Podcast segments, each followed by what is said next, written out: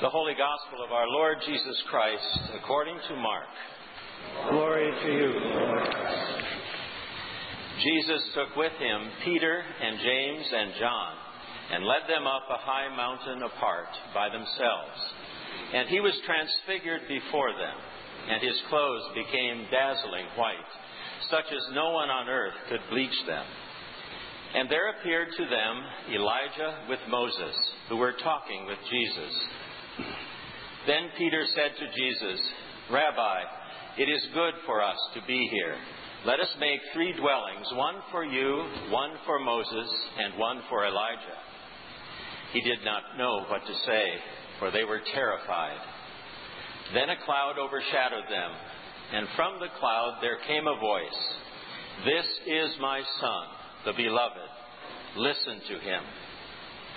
Suddenly, when they looked around, they saw no one with them anymore, but only Jesus. As they were coming down the mountain, he ordered them to tell no one about what they had seen until after the Son of Man had risen from the dead. The Gospel of the Lord. Praise you, Lord Christ. We do not proclaim ourselves. We proclaim Jesus Christ as Lord and ourselves as your slaves for Jesus' sake. Martin Luther King Jr. is famously remembered for the speech he gave at the Lincoln Memorial during the March on Washington in August 1963. I have a dream, he proclaimed. Dr. King, he did not say, I have a nightmare, though he might have. The movement for radical transformation of the country's legacy of racism was at a low point. Violence against demonstrators went unpunished. The Congress was strangely unmoved by the plight of citizens denied access to public accommodations and the right to vote. Dr. King unfurled his dream in banner phrases. I have a dream.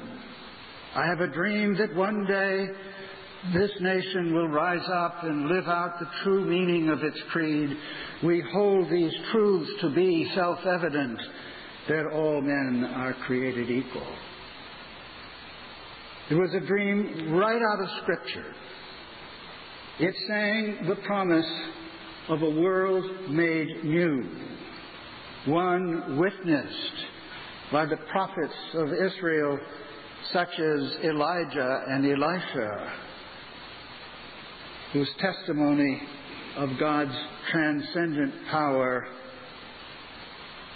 was in the air in our first reading. In the Gospel, it was the dazzling vision of Jesus on the Mount of Transfiguration, which overwhelmed those hapless fishermen, John and James and Peter. And it was the dream on which the Apostle Paul staked his life. We do not proclaim ourselves.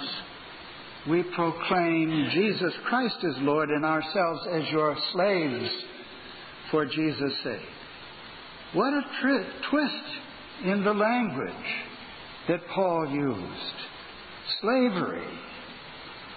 Slavery seen as the free, voluntary, unconditional service of others in a world where slavery normally stood as a form of oppression, buttressed by arbitrary power and violence.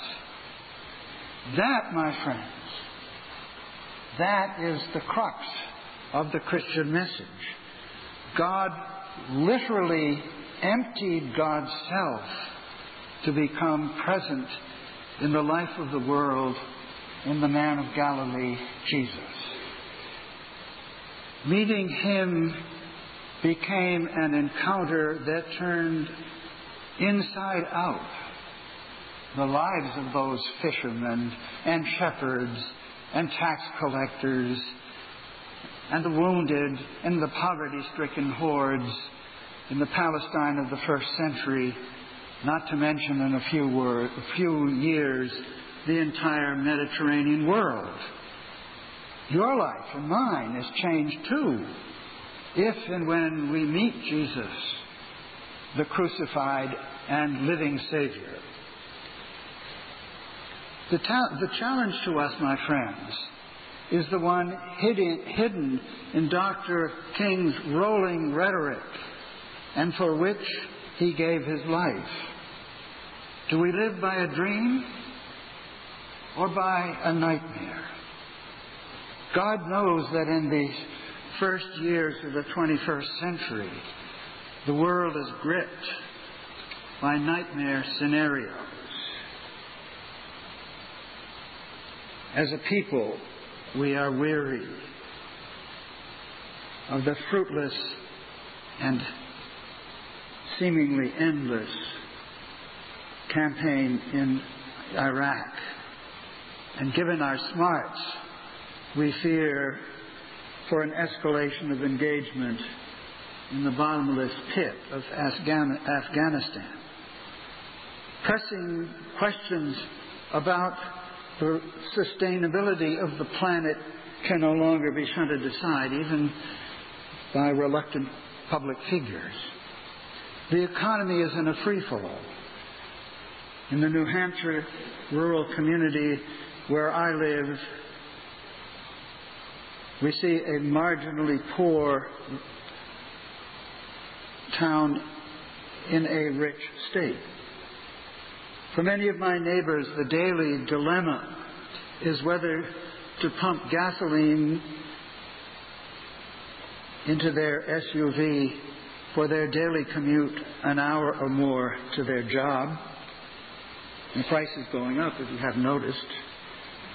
Or pay their mortgage down, or scrape together enough for a medical appointment, or visit the local Shaw's or Walmart.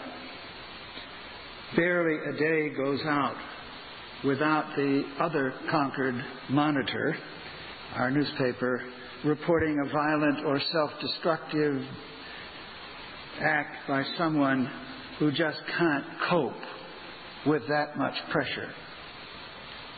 I listen to my fellow citizens as we talk after church or in the grocery store.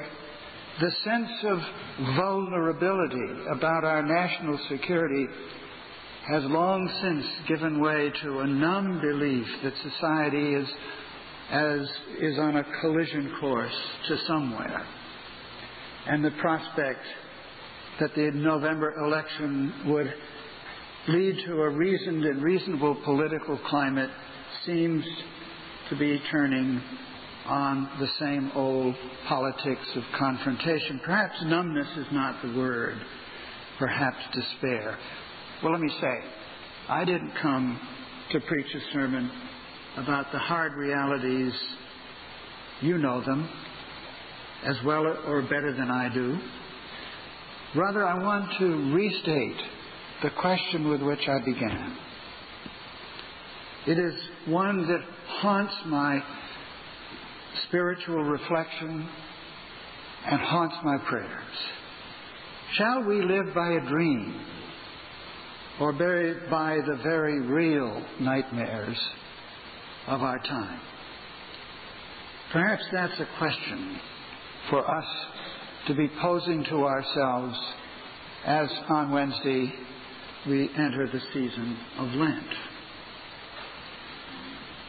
Take one of our most unsettling nightmares the violence of the dreadful events of 9 11 2001. Where were you when you first heard about the monstrous acts of deadly violence that shook the nation and the world? Let me tell you where I was. I spent much of my time in the years since I retired as Bishop of Connecticut leading retreats, offering myself as a spiritual director, a kind of companion or counselor to people about their life encounter with God. After a half century as a priest, I know a lot about religious struggle, my own and those of the people I meet. Early that September morning, I was in a parish house of a church in Montpelier, Vermont, meeting uh, with a man whose life was falling apart. He was, a, he was a successful manager of a small business, but he struggled with religious doubt as well as the tortured dynamics of a marriage that was falling apart. We finished our hour long meeting just before 9 a.m., went downstairs to the church office, and there were met by the breaking news of the first plane striking the World Trade Center. The whole day was like that. Five more persons and I met during the course of it to talk about their faith. Where was God? Where is God? We ask. Not solely about our own day to day struggles to make sense of our marriages and our jobs and our health issues and the rhythms of birth and dying, but about our place in a world driven by intractable forces spinning out of control, disastrously shattering our American sense that somehow we were exempt from the um, vulnerability which is the daily lot of other peoples and nations. Late that afternoon, the downtown churches there in, Man- in Montpelier came together to pray. We were a troubled crowd. I was asked to preach, and the only words I could find in myself were ones which took the form of questions to God, not affirmations. What is this the beginning of? We do not need words which try to explain the enormity of what has happened, words which inevitably fail to reassure us in our fear that the bottom has dropped out of our national sense of destiny. We come to God, we come to you in perplexity, in grief, in loss. We ask only that to those words may be added trust, hope, determination to continue in the way of peace ourselves as believers in God and you, God, in your love for ourselves, for this nation, for the world.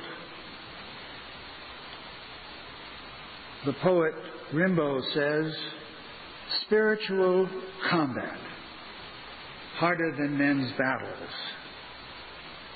Face the fact. Struggle is the common currency of our time. And the most critical struggle is not a matter of weapons and control. It's a struggle for the soul of humankind. God does not plant in us a spirit of fear, but the offer of love and of a sound mind.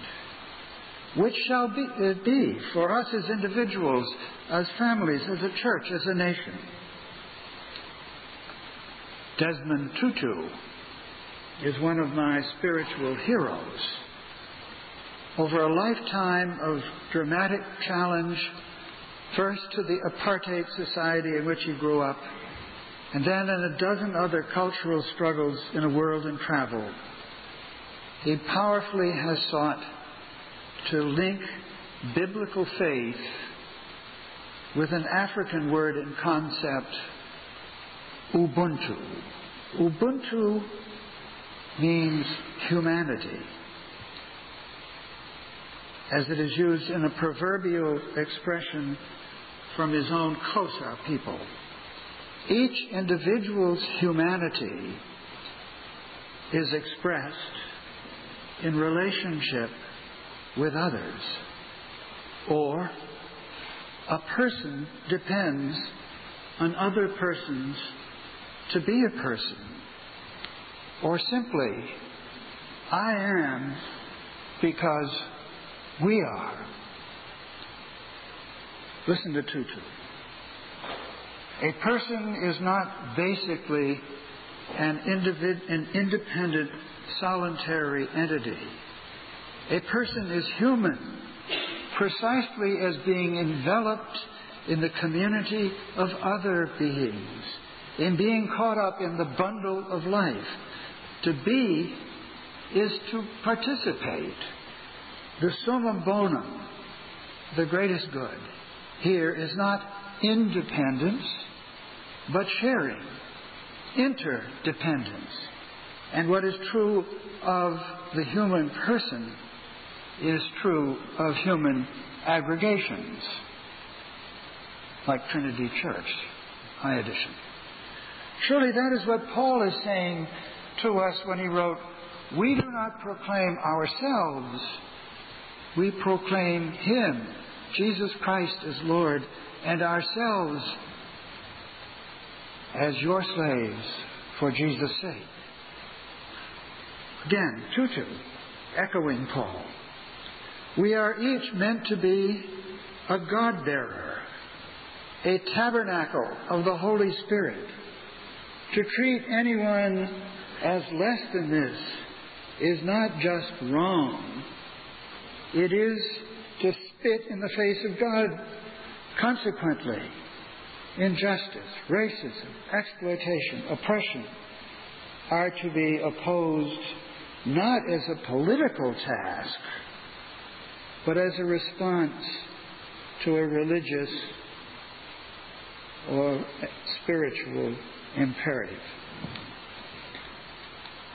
I was asked to come to Trinity this morning to the Adult Forum to talk about the Millennium Development Goals, the international effort initiated by the United Nations in the year 2000 and then subscribed to by virtually every nation under the globe. It's, it's an ambitious vision of a truly worldwide initiative to drastically reduce hunger, disease, and oppression around the globe by the year 2015. But like the political rhetoric about the need for change in the recent campaign, to happen it has to be rooted somewhere in the soul. It's not a political agenda, but a spiritual one. For Christians, it belongs here at the table of the Lord.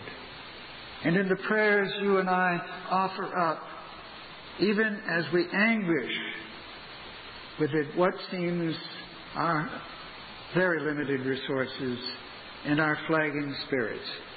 Get it right, Paul says in another one of his letters. Lay aside the works of darkness. Put on the armor of light. Put on the Lord Jesus Christ. This parish of Trinity is located in Concord, the seat of the American Revolution. That must serve as a reminder that whatever our flaws are as a nation, we have seldom, seldom wasted the crises of the past. Today, America has its own homegrown economic and social crisis. The fallout from Katrina in New Orleans and Mississippi a short time ago exposed drastic third world conditions in our midst, ones which now seem to spread to every region in the current meltdown. I want to applaud Trinity for the wide range of outreach that you have conducted among our neighbors, domestic and global, in all the concentric circles that spread out from here. And I really do encourage you, all of you, to attend the forums the next week with a remarkable uh, uh, series of speakers on the global challenge of the Millennium Development Goals.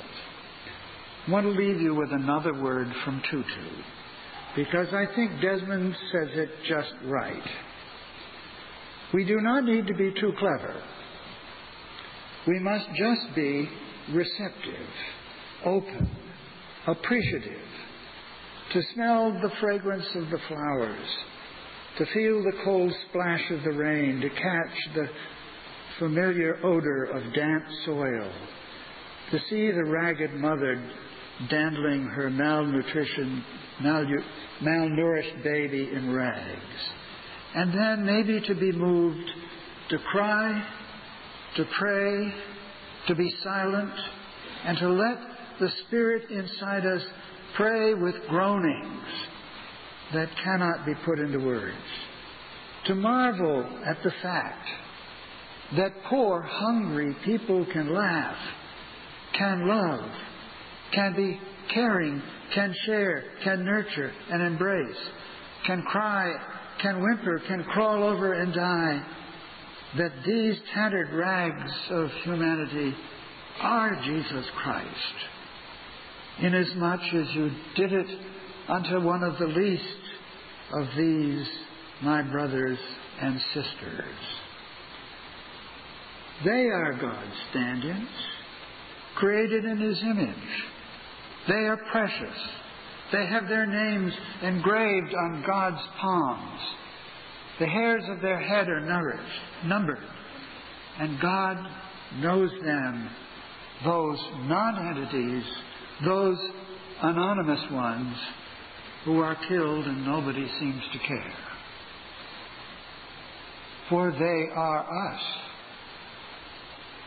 And we must always look forward, not back. And always and forever be people of the dream. Amen.